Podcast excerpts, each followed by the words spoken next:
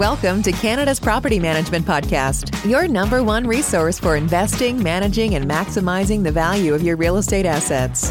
And now, here's your hosts, Carla Brown and Adrian Schultz, Canada's rental property experts. In today's episode, we are talking about maintenance, my favorite topic. Uh, oh, it's not really actually. wow, um, that's awkward. How does your husband feel about that? I know. Well, he does. He uh, he actually is, has a construction company, so maintenance is his thing. So, well, maintenance of everywhere else, probably but my house. I'm like the the dentist who never. Isn't that weird? Well, and I shouldn't say that. He does lots around the house. It's just that I always have a, a list for him. It seems. Um. Anyways, back on topic, Carla. You don't pay uh, enough. Yeah, exactly, exactly. Uh, maintenance, outsourcing versus in house maintenance. This is a topic that often comes up in uh, people who are building property management companies. What is best here? So, Adrian, I know that your property management company is condo management, not so much single family. So, is this a question you hear often in your world? Uh, it is a question that I hear all the time, but I actually remember when I first hired a property management company to take care of our family's rental properties, the first question that I asked was, do you have an in-house maintenance department or do you outsource everything? And my reason for asking the question was sort of twofold. Number one, when a unit requires maintenance, can they act fast enough in the best interest of the resident because we know if the resident is well served they will stay they'll be willing to pay their annual increases etc so that was part 1 but part 2 was also how strong of vendor relationships do they have that when my roof is leaking i hope they're not using their in-house handyman i hope they're using a qualified roofing company and can they get someone there quickly? And with today's labor shortage, skilled labor shortage, you don't want to wait for a week if you've got a thing like a, a leaking roof. Yeah.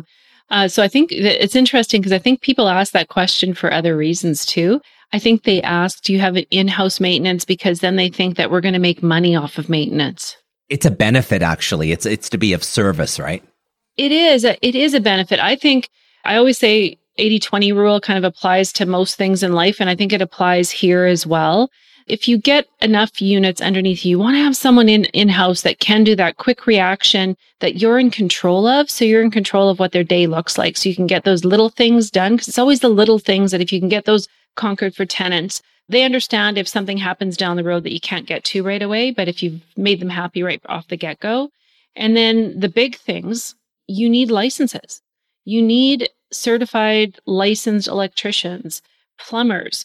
You shouldn't even be changing taps in your house, mm-hmm. especially when it comes to condos. You know, if you're if you got a unit in a complex, you can't. I don't think most bylaws restrict that kind of thing. So you you have to have really strong vendor relationships and I always recommend a vendor, like a standard vendor agreement, so that you can set out those expectations right from the get go on what you hope they will do in the property, how they will react to uh, maintenance work orders. And if they're like, oh, I don't want to follow your app, I just want you to call me, you will drive yourself crazy unless you get people to adopt your system. But pay them well. Don't always ask for a deal. It's not always about the deal. You want a deal for volume, but you want them to be professional. So recognize that they deserve to be compensated well.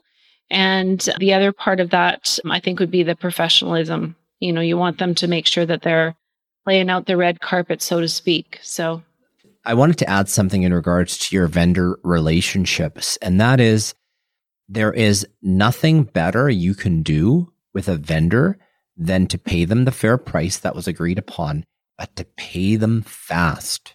Uh, you know, thank you. Yeah. I am just yeah. such a oh, fan. Yeah. Like I love those relationships where you you did what I asked.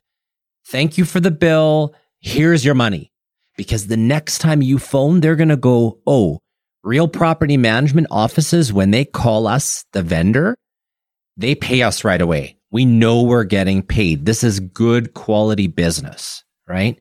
I wanted to add that. But the other thing I wanted to say is that in, regards to just weighing sometimes the peculiar conversation about in house maintenance versus third party vendors is I think that both can work and both can work very well.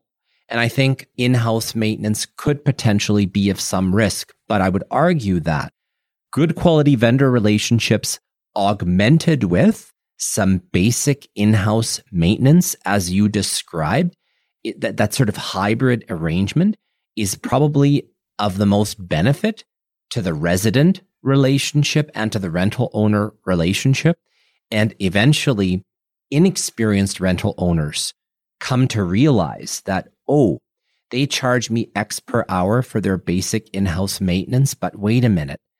They change those light bulbs instead of calling an electrician and it actually cost me half. Right. So just that augmenting, I think is of tremendous value to a rental property owner. But even me, experienced rental property owner, it took me the better part of a few years to fully comprehend the value of having some in-house maintenance services available.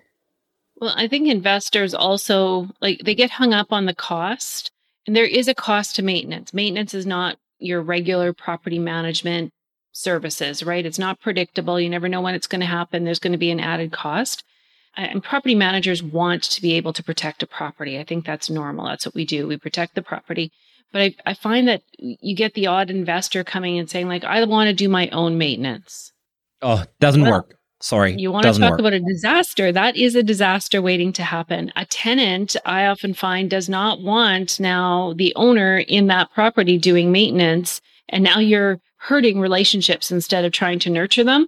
So that's another one is like let the property management people. This will actually cost you less in the, the end. I, I totally believe that. Totally yes. believe that. And it's so, fully tax deductible as a property maintenance expense. You and your time going to your property, that is not a tax deductible expense. That is an expense of your time. And there's one thing you cannot buy more of, and that's time. So don't waste your own. Yeah, if you can figure that out for me, I'd really appreciate it. Really needing more time in in each day. I actually said that this morning, totally off topic. It's like, can anyone like help me figure out how I can get 48 hours in the 24 hour day these days? Not possible, but when I do, I will not even need to take the time to do this podcast with you. Yeah, right, right. When exactly. I figure out how to make time, the world will be my oyster, literally and figuratively. I, I, had a friend of mine all through high school. We were like, what widget are we going to invent? Right. You, I wanted to yeah. invent some kind of widget because all these yeah. people widget and then you're, you're done. You're set for life. So here I am in property management and trying to create more time. Anyways, maintenance, outsourcing versus in-house. Uh, I think you're, you're right, Adrian. It's a combination of both for success. And I think that if you are a property management company, you need to look at once you get over 100, 150, 200 units, then you really want to look at that in house. Until then, you're not going to be able to keep this person busy and you are going to be stressed figuring out what they're doing. Unless maybe you're partially handy and you want to do that. Wouldn't recommend it myself, but some people, some people get that. So anything else you want to add to this one? No, I think that's real property management. Thanks for listening to Canada's Property Management Podcast. If you like this episode, please subscribe and give us a rating, which will help us reach more listeners. Until next time, connect with us on social media and online at realpm.ca. Today's episode is brought to you by Century 21 Canada, the gold standard in real estate. Explore listings, find an agent, and get advice at www.c21.ca.